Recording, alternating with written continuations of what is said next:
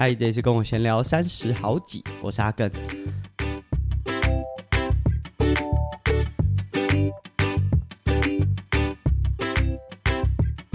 这一集的节目是我们第三季的第六十八集，所以再过两集就是七十集听众 Q&A。从上一集的节目开始，其实我们都已经开启了语音信箱。如果对节目有一些回馈啊、提问，都很欢迎利用语音信箱的方式，用自己的声音来给我们一些回馈。那如果你不知道这个语音信箱要去哪里找？就这两集，包含上一集的节目和这一集节目，你点开每一集的详细叙述文字说明，都会有连接，你就可以直接进到语音信箱的这个连接当中。当然，如果你是透过呃 Apple Podcast 或 Spotify，也都可以找到提问。那基本上近期啦，应该最近我的社群也会开始，就是来问大家说，诶，如果你有收听我们的节目的话。有什么提问，想要和我们做一些分享，或者是对于节目的回馈？那亚乔最近刚结束，就我们泳池就是有开一个进阶的自由式专班。那这个专班一次就是两个月八周的时间。那呃，在上个礼拜就节目播出的上周刚结束，就这两个月的课程。他就说：“哎、其实听我节目的人蛮多的，就大家可能有跟他回馈。那很感谢大家的收听。呃，在接下来的节目当中，其实我们规划一些访谈，然后不一样的主题。那亚乔其实也有一段时间没有呃上到节目当中，所以我们近期也有安排准备让亚乔分享一些内容，就无论是可能在游泳技术上面的内容，或者是。”其他我们准备的一些主题，那刚刚我讲说雅乔在这个进阶自由式专班，其实反应是蛮好的，就是我们在课程的规划上面，每一周会有一个主题，那希望说，就你已经会游自由式，但是无论是可能游的不够长，或者是你有一些盲点，例如说有些人是。不会双边换气，有些人是他真的觉得自己踢脚的问题，因为其实在这八周的过程当中，都会有很好的方式去解决。那每一次的主题，它虽然有一个重大的目标，可是教练就是亚乔也会针对每个游泳的人，他目前的能力去做进阶的提升，就是把这个技术训练做一些进阶或者是降阶，让你可以实际的去完成。所以我们预计会在二月底呢。再开一期，就是这个这样两个月为单位的课程，再开一期。那比较特别的是，就其实我们自己针对成人的课程有发现到，就是小朋友其实学动作学得蛮快的，因为身体还在一个就海绵等待吸收新的能量进来那个过程。可是像我自己，可能是大学。才开始比较认真，就是真的有在学游泳，就是不是只是会游泳，是真的有针对游泳的技术或者是训练去做操作。可是到我们那种成人之后开始学游泳，最大的问题就是我们身体素质没那么好，我们吸收技术的能力也没那么好。很大的原因是，例如说活动度，因为已经定型了。再加上，就我们工作的形态也好，或者是日常生活有些 坏习惯啊，翘脚啊，或者久坐啊，就导致就无论是我的肩关节活动度，或者是胸椎活动度，甚至是因为久坐造成髋关节角度的限制，嗯、会有一些问题。所以在接下来二月开始的这个班别呢，我们。和瑜伽的伙伴合作，就同样跟我一样，过去是 Lululemon 大使的 Doris 老师，他也是在台中，在勤美附近，他有一个瑜伽教室。那他的瑜伽特质就是正位瑜伽，主要就是针对身体的一些状况去做调整。所以我们的规划就是。在这个八周的课程当中，其中会有一个月的时间，五次瑜伽课程，那帮助大家去把你已经很，尤其是成人这种紧绷的身体去做一些调整。那希望说借由这样的方式，不是只有在水中，就是如果你的活动度不好，确实是有一些方式可以让你在水中还是可以游出不错的表现。可是，如果可以去改善活动度，或者是把你已经很受限的髋关节去做一些调整，诶，会不会在学习上有更好的表现？那过去我们如果都是游泳的训练，当然我们可以在岸上做一些陆上的训练，可是比重可能没有办法拉那么高，所以这是我们增加了一个选项，就是瑜伽的课程。利用这样子的组合，让大家在身体的结构上可以获得一些调整或者是改善。那在游泳上面，在借由技术的调整，就是会有相辅相成的效果。那如果大家有兴趣的话，我想节目播出的时候，在文字叙述也可以找到，就我们接下来从二月底二月二十六号开始，为期八周的进阶游泳训练课程。那同时，就是接下来农历年假，我想大家训练可能都稍微会受到一点影响。那以我自己在帮学员排课表来说，我就是会尽量让。就是比较大的量出现在农历年前，那农历年的那个年假，我会尽量让大家可以好好的休息，或者是你可能回到自己的家乡，你可以跟很久没见面的朋友简单的出去跑一下，然后或者是骑车绕一下以前你很喜欢去的地方，那比较不会在农历年间排太多很。复杂的课表，或是比较需要长时间的，因为过年的情境，就大家可能需要陪家人，或者是呃生活作息上面会受到一点点的影响。当然，有些学员会有特殊的需求，例如说他在准备的比赛很重要，那他包含农历年假，他自己也都已经安排好，要好好利用这个假期来补一下自己可能在上班期间做不到的训练量。那这种我才会特别去把农历年假安排一些比较高量的训练，不然理论上来说，一直以来我都尽可能让大家在所有的节庆，就是三节啊这种有比较长的连假，是真的可以好好放松的。虽然说就是这个连假有的时候确实蛮吸引人，就是对训练来说你有更多的时间，可是我觉得。能够让参与运动的人在日常生活中也跟一般人一样，可以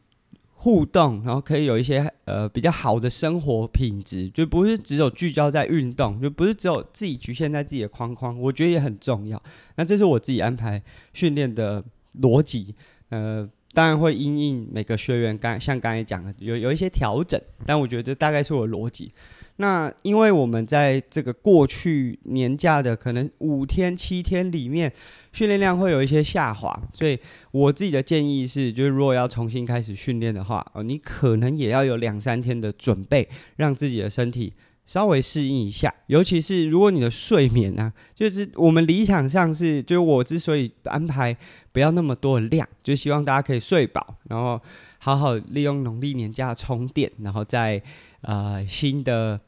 就等于是过完年假啦，新的一个周期，基本上像我农农历年前就是把基础期做一个终结，那农历年假过后，其实也差不多是，不管是准备 CT 啊、普悠玛的伙伴，尤其是普悠玛的伙伴，强度就会开始上来了。那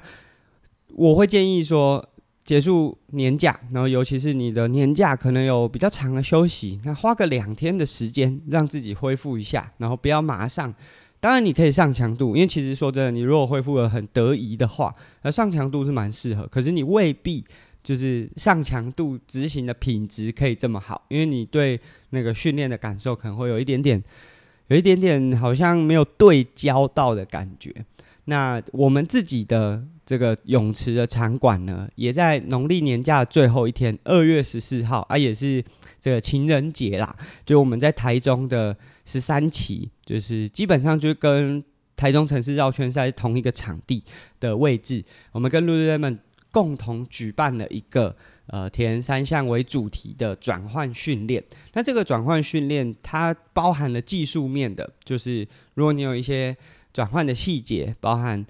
你有那么多装备，你可能比的是一三，比的是二二六，那装备可以怎么做？呃，设定就是包含事前的放置，或者是有什么东西是需要注意的。啊，包含如果你是比的是比较短程的，那转换的节奏会更快。要怎么摆放鞋子怎么穿，然后有一些细节，包含举例来说，像我们会提前把放在转换区里的车子设定好一个齿比。那这个齿比是你一上车开始踩不会太重，也不会轻到你一上车开始踩的时候是好像踩空快要摔车这样。这些所有的细节，我们都会在课程的第一个半小时，就借由我点佑和雅乔三位教练，我们会用分组的方式，让大家都可以去操作到这些东西。那我觉得这样子的训练是很重要的。就大家可能都会想说，转换可能只有对比较短程的比赛有帮助，因为五一五的比赛、二五七五的比赛节奏比较快，所以好像只有对他们有帮助。可是实际上来说，这种转换的流畅性影响的不是只有时间，就是不是只有说哦，我转换花了一分半，啊，你转换花了三分钟，我赢你一分半，这个或许是账面成绩可以看到的，可是心理感受的是更落差更大。就是我自己刚开始比铁人的前五场吧，我觉得可以说前五场比赛，常常会有那种，就其实我。也没有 lost 掉任何东西，而我的装备其实也都很齐全，鞋子也有穿好，啊，也没有什么转换的舒适。可是我在骑出去，就是从游泳转骑车骑出去之后，总是还是觉得说我自己是不是忘了带什么东西的那个不安感。那其实这种不安感啊，如果如果大家自己在日常的训练当中，你的工作有一样东西还没有做完，你的训练品质一定会不好。然后，而且你会想东想西，你很难在训练上面聚焦。比赛的时候也是一样，如果你一直觉得你转换没有把某个环节做好，其实也都会影响到你的那一项，就是该项目在执行的时候的一些呃体感。这个体感可能不是直接在配速上影响，可是它就会让你觉得比较焦虑。所以我觉得这个转换的训练是做越多，它可能到后期边际效益已经到一个极限。它不会再让你秒数上有所精进，可是它可以让你在整体的感受上面是很有自信的。那赛场就是这样，越有自信的人表现一定是越好的。所以我觉得这个转换的训练在第一个半小时是这种技术方面的。那后面的一个小时呢，我们就会把所有的伙伴分成四到五组，就是你的组员可能会有三到四个人这样子的人数。那每一组呢，利用就你要骑也要跑的方式去做接力，那这个接力呢，每个人至少会做到两次，距离不会太长，它不是一个什么骑四十公里跑十公里的转换，它可能就只只有骑个呃三到六 K，然后跑一 K 这种很短程的，那目的就是让你在真的有旁边竞争对手的状态之下。去执行转换，而且我们真的就会模拟转换区的置车架，还有一些空间。那你要要在很短的时间把自己的器材都放好，然后在这个竞争的过程当中，你旁边会有车，旁边会有跟你竞争的对手，所以会是一个竞赛的情境。那我想这样的训练是，呃，当然，例如说台北有这个关山自行车训练场，可能是一个适合的训练场地，可是很多地方未必有这么适合这样。做训练，即便你有这样子的场地，也未必有同样的伙伴。就是除非像我自己在呃台北的 DHRC，可能会设计这样的情境。可是我觉得这对很多铁人来说是平常比较难做到的体验情境。所以上下半场这样大概两个半小时，就针对转换的方式去做训练，而且你可能会重复操作，所以你会对转换的逻辑流程越来越熟悉，然后你可以去。把这个逻辑不断的在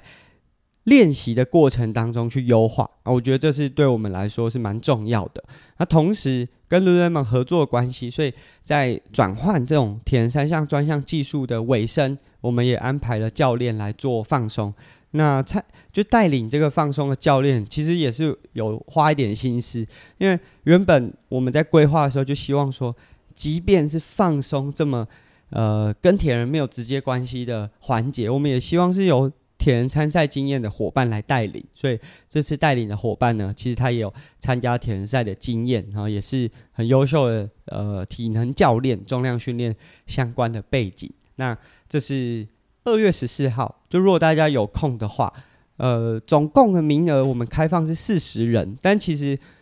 就算只有十人，我们也会开。那其实现在的名额报名已经过半了，所以如果你有兴趣的话，一样会放在文字说明的连结。然后最后要分享的是，呃，之前在九月的时候，我们有办过秋季杯的小铁人赛事，就是游游泳池，但我们把水道绳撤掉，然后骑训练台，最后跑这个新大附中里面的跑道。那主要针对的都是国小的学生。接下来我们会办春季杯，会在三月的时候，预计是三月初会办春季杯的赛事。那近期我们可能也会尽快把相关的活动放在这个，不管是新大附中游泳池的呃 Facebook、IG，或者是如果接下来这个报名链接已经出来了，我们都会和大家分享。就如果家里有小朋友，刚好是在国小这个阶段。呃，未必他比过铁人三项，他只要会游泳。说真的，只要会游泳就可以，因为骑车在训练台相对安全，呃，比较没有技术上的门槛。我们办这个赛事最主要的目的就是让你先来试看看，就是铁小铁人三项的感受是什么，而不是说我要训练出什么样厉害的选手。这个赛事的精神是让你用最低成本，你基本上只需要准备一件泳裤，加上。啊、女生可能要泳装，你只需要准备一套游泳的装备和一件 T 恤上衣，你就可以完成比赛。所以这个是这个春季杯小铁人的赛事，我们预计会在三月初举办。那近期的训练更新啊，没有得更新。就如果你有听上一集的节目，就感冒的关系，呃，身体状况是有一些下滑，所以我没有什么训练的品质啊，所以我也干脆就让自己好好休息。但其实我有训练，就我们还是有骑车，但都骑这种第二区间、第一区间，就是希望说借由比较好的身体代谢，赶快让自己的身体恢复到正常的状态。所以大概上周，呃，就应该讲说节目更新的这个回顾前前一次一整个完整周的训练，只有四个半小时，全部都是骑车。那没有什么很好的训练品质，然后甚至因为这个睡睡觉，就是其实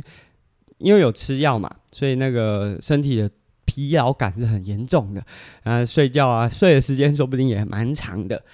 但是睡眠品质不是很好，所以就落枕了哦。所以我这一周在录节目的这一周已经开始回归训练，我猜这个礼拜的训练时数可能也会在十四、十五个小时左右。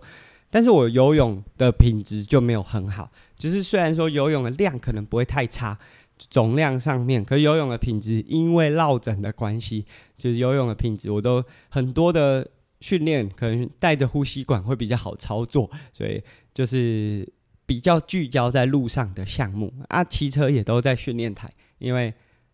不太能回头啊。那、如果在道路上，有时候需要回头确认一下后面有没有来车，这个动作就对我来说现在有点不太舒服，所以希望这个落枕也可以赶快好。所以身体其实，在最近的这可能十天吧，是一个相对比较差的状态。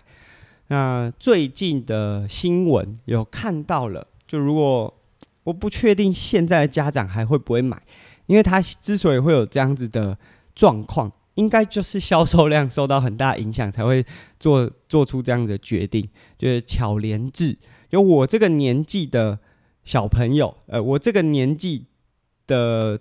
同才，或者是跟我是相同岁数的人，小时候应该都知道巧连智，就巧虎。就是我小时候家里都有，那并不是我们家会买，是我们家会有，因为呃那时候我的印象是那时候好像在。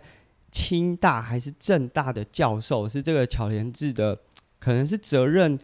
顾问，还是就是针对这个巧连智的出版的内容，会有一些呃检视，或者是会去讨论，会去做规划。那那时候我妈好像也有在这个工作当中有一些呃负担呐，不不是主要在编写，但是可能是这个。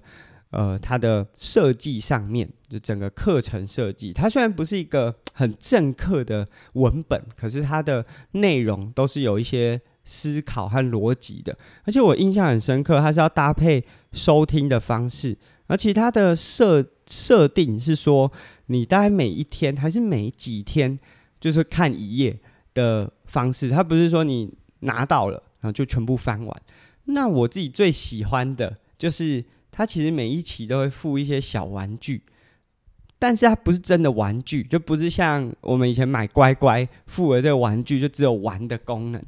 巧连智附的这些东西，它都还蛮有学习价值的。我印象最深刻的就是它会寄一个盆栽的底座，搭配向日葵的种子。那在巧连智那一期的内容当中，它就会教你怎么把这个种子变成是真的让向日葵开花。我记得我有成成功正成功的种出来，而且因为我们家以前在内湖的时候是有一个小阳台的，然后上面真的都有在种一些东西，所以最后还把这个向日葵移到了那个花圃当中，然后长了很多的向日葵，所以我印象很深刻。它就是一本，它既有教育意义，可也不是让你觉得说是一本。就是看了会觉得很生硬的内容，所以我很喜欢。然后甚至后来就是呃，我们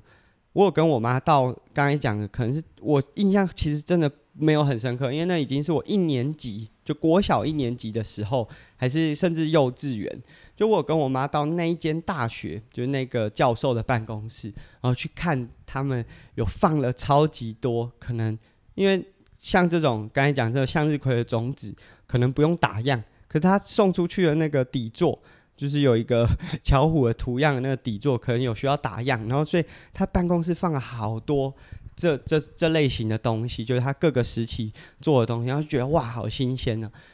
巧连智呢，在近期宣布就停刊了，然后同时，就如果只有这个新闻，我只会觉得是一个时代哇，好像我们小时候的一个呃内容产出呃画下句点，就有点像 Cartoon Network。就是大家如果有看电视的，我们以前有很多卡通节目都在上面播，停止了，那就那个时间点，然后就觉得说啊，我们好像真的老了。可是，在同一个时间点呢，就差不多这这一两周，美国的运动画刊也宣布说要开始大量的裁员，而且纸本杂志就没有办法再继续做产出了。它运动画刊是一九五四年开始就是印制的一本杂志。那它在运动圈是有超级大的影响力。就如果你可以上到运动画刊的封面，几乎可以代表说你是当时整个运动圈是现象级的出现。就是它，因为如果你是买可能 MLB 的杂志、N NBA 的杂志，你可能代表的只是单一领域在该时期很突出的运动员。可是运动画刊呢，那时候会放上去的运动员都是。所有运动里面，因为它这个不是一个单一运动项目，它可能同时起有网球、有棒球、有美式足球、有各种不同的球类，甚至像我记得阿姆斯壮，就是骑自行车的阿姆斯壮，也有出现在这个专刊上面。所以它代表的是，你这个运动员已经在整个全球性的运动环境当中有举足轻重的地位，你才有机会上到《运动画刊》这本杂志。对。当时来说，我记得如果我印象没错的话，王建民在洋基队拿到两年十九胜的那时期，好像有上过运动画刊。那那时候对大家来说，就是一个超级具有指标性的意义。所以，这将近七十年的老牌运动杂志，也因为纸本杂志的销售量也好，或者是综合大环境，就是大家可能观赏或者是。阅读这种文字报道或者是比较深度报道的时间，就是眼球都被影片、啊、短影音抓走了。所以，哇，连运动画刊这个历史这么悠久，就要七十年的老牌杂志，都面临这样的状况，而且是大量的裁员。他还不是说转型，因为其实运动画刊也也试过转型，就是转往网络媒体。可是已经变成是，他必须要裁掉大量的员工，才有办法去支持。就是他当然背后是有母公司的，不是只是单纯一本这种纸本的杂志出版业，它是有一个背后的母公司。可是母公司必须要做出这样的决策，才有办法维系这个集团。所以代表说，哇，就无论是巧连智，它是我这个年代小朋友会去阅读的一个纸本产出。然后包含运动画刊这样子这么具有指标性，就在差不多这个时期都面临这样的状态。其实对我自己来说，哇，这真的是蛮大的冲击。那其实我想，我们自己是在做内容产出，就虽然说可能未必很营养啊，但是就是在做这样内容产出的时候，其实也会觉得说很可惜，因为其实那么深度的内容，我们是有有会看的，可是我们看的频率也随着影片。就是有那么多更快速获得资讯的这些平台，或者是产出的内容形式，我们自己阅读的比例也降低了。就即便你说像我会读报道者的文章，可是我有的时候也会觉得说，哎、欸，呃，同一个主题啊、呃，他 podcast 有，我用 podcast 听就好。我纸本文字的阅读，或者是他在网站上用文字叙述的这些阅读，好像就会被压缩，就好像变成是一个。我不知道是不是可逆，但是以我自己现在来看，我好像很难回去过去阅读文字的那个习惯，所以我觉得这这些事情，就无论是对于呃内容产出者也好，或者是如果你是这样子的形态的相关工作者，好像都是一个很大的冲击。那这是就看到这两个，就对我自己都有很深刻印象的文本或者是产出物。哦，突然在二零二四年都有这么大的变动，就是有一个蛮深刻的感受。那今天的集数主题叫做“晚成的才会是大器”，就是我自己有一个蛮明显的观察，就是这个观察是越来越深刻。呃，没有什么结论，就是也是一个没有结论的主题，但是。越早获得一些成就的，不管是选手也好，或者是就各个领域里面，越早获得一些成就，好像就越难变成是，就是真的相对，不是说他没有办法有好的表现，但是他好像就很难变成是一个在那个领域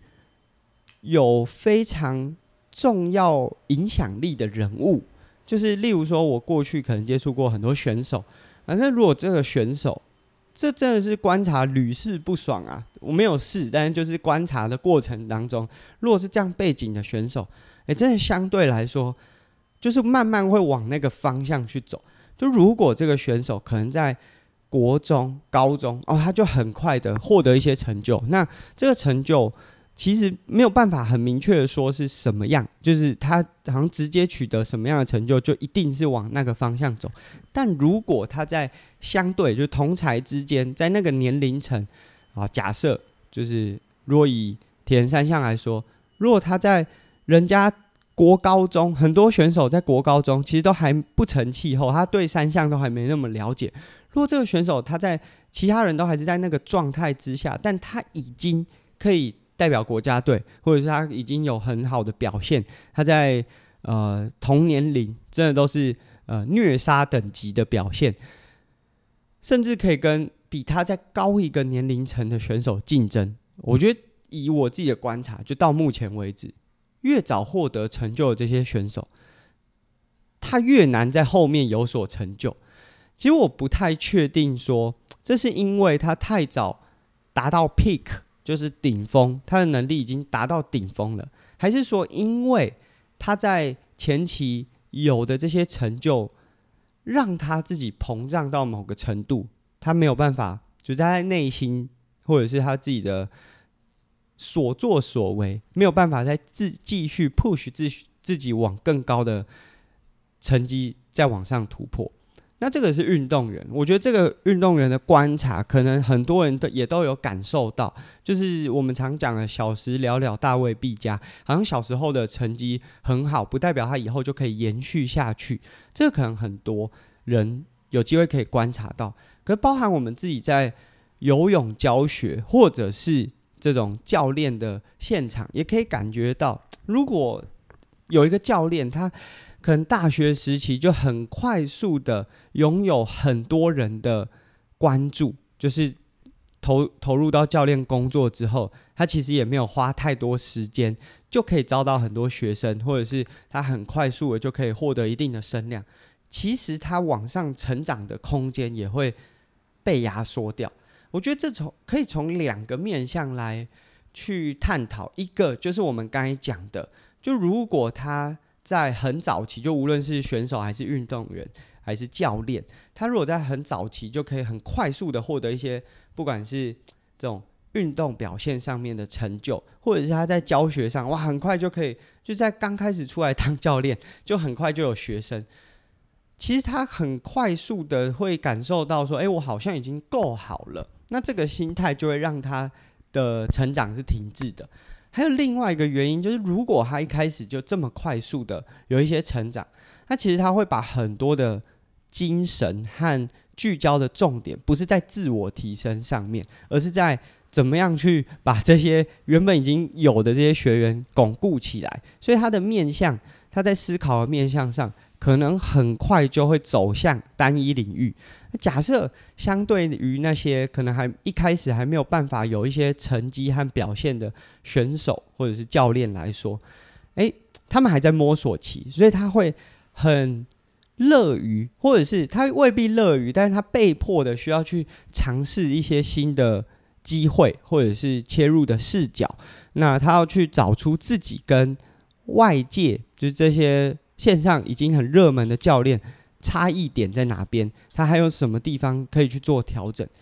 那因为这些教练刚开始还没有那么，可能还没有那么多学生，还没有那么多呃成就，所以他必须要。推使自己不断的去思考，不断的去累积自己的一些不同的想法，或者是就累积自己不同的能力，取得更多证照，这是最直接的。那或者是说，诶、他在招生上有没有办法去做一些调整，或者是他在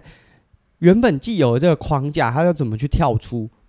目前还不够好的这个问题？那相较于那些就本来就好像已经做很好，甚至。我觉得有些教练就是太幸福嘛，就是你你会配课给他，你会给他很多机会。选手也是，就是他因为稍微有一点成绩，有些这种资源就会觉得说，哎、我要先把这个选手顾住，因为你看到说，哎、他好像很快就有不错的成绩，说不定好像你眼见所及，他未来会成为一个大物，你赶快把他抢下来，所以很多资源就会投入投入到他的身上。那这样的选手，他反而就比较不会在这种资源上的稀缺，或者是以教练来说，就招生上的困境。那他因为没有遇到这些问题，他就不会再去提升自己这个面向的能力。久而久之，这些原本成就很好，一开始就获得一些成绩的选手、教练，或者是不管哪个领域，好像都是类似的结果，就他很快就停滞了，他很快上不去了。他最好的成绩就出现在他刚开始投入这个领域的时间点，再也上不去。所以今天的这个主题叫做“晚成的才会是大器”，真的是我可能有十年来的观察。就是十年前我可能还不是很聚焦在教学上面，可能还有很多选手的成分。我身边有很多很年轻，然后可能国小刚毕业，国中他其实就已经。可能无论是在铁人三项，或者是他在呃自行车某个领域，他就有很好的表现。那时候大家都觉得说，哇，他那么小就有那么好的成就，他未来一定完全会宰制这个赛场。可是没有啊，最后在这个领域能够继续留下去，而且变得很有影响力的人，现在看起来都是当初那些。其实大家没那么看好，但他自己很努力的选手，很努力的教练，所以我自己帮今天的节目下了一个结论，就是晚成的才有可能是大器。你如果一开始就很快速的获得成就，除非旁边真的有人不断的抑制你那些过度膨胀的声音，或者是你自己忽视掉的盲点，不然所有。一开始就有成就，一开始当教练就不需要担心课程学员数。一开始在比赛的过程当中，就好像比同才站在更好的起跑点的那些人，其实都死得比较快，都没有办法有相对应他原本的那个成长曲线。所以我觉得，如果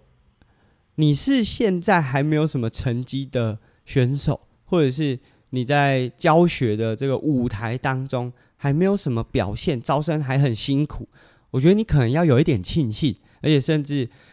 给自己更多一点点的信心，知道说在这样的背景之下，才会 push 你更多的去成长，更多的去吸收那些挫折，才有可能让你多想一点。那同时，虽然说今天节目已经下标叫做“晚成的才会是大器”。可是假设你现在就是一个可能十六七岁，成绩超好，就是远远远超过你的同才，甚至你跟成人的精英选手在较劲的时候都会赢的这样子的选手，那你自己要去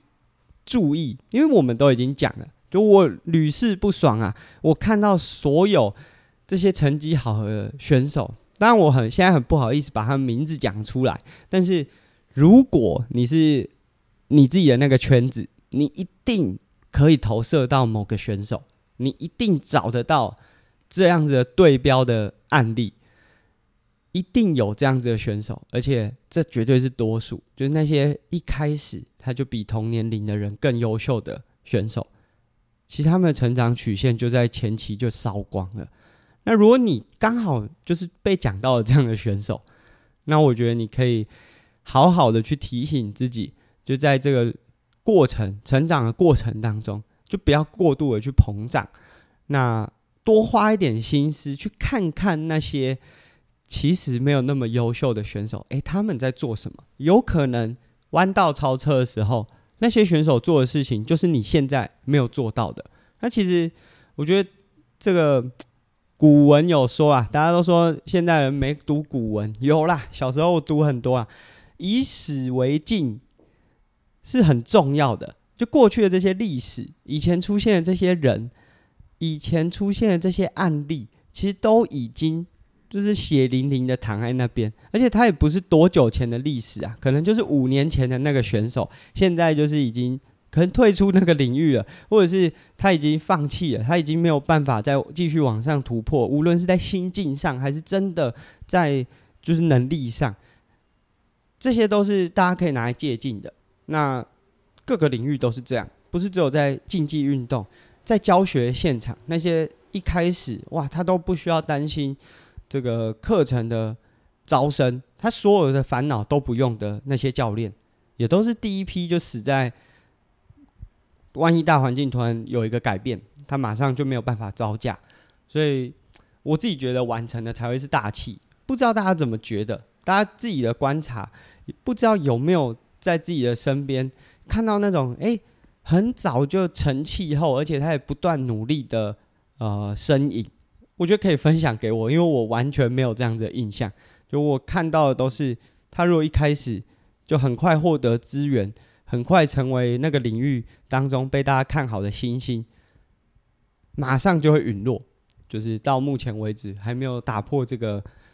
我心中的刻板印象。那我觉得一方面是就我自己，我觉得这个晚成啊，是多晚，或者是你的成就多早被取得，他没有真的。时间点没有直接说哦，你好像刚出来两年，然后就有多少的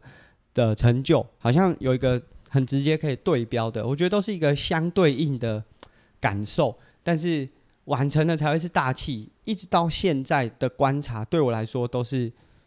如实的印证，在我生活当中所观察到的人事物。那我当然希望。也会有那种出来的新星，然后也很积极的学习，然后不断的成长，然后最后变成是独角兽。可至今没有看到这样子的结果，所以不知道大家有没有自己的观察，然后观察到不同的人，诶，也许他就是哇，出来之后虚心受教，然后很努力的去提升自我，即便自己的能力其实已经很强了，但他还是自己在自己的岗位上很努力。有没有这样的选手？如果大家有这样的。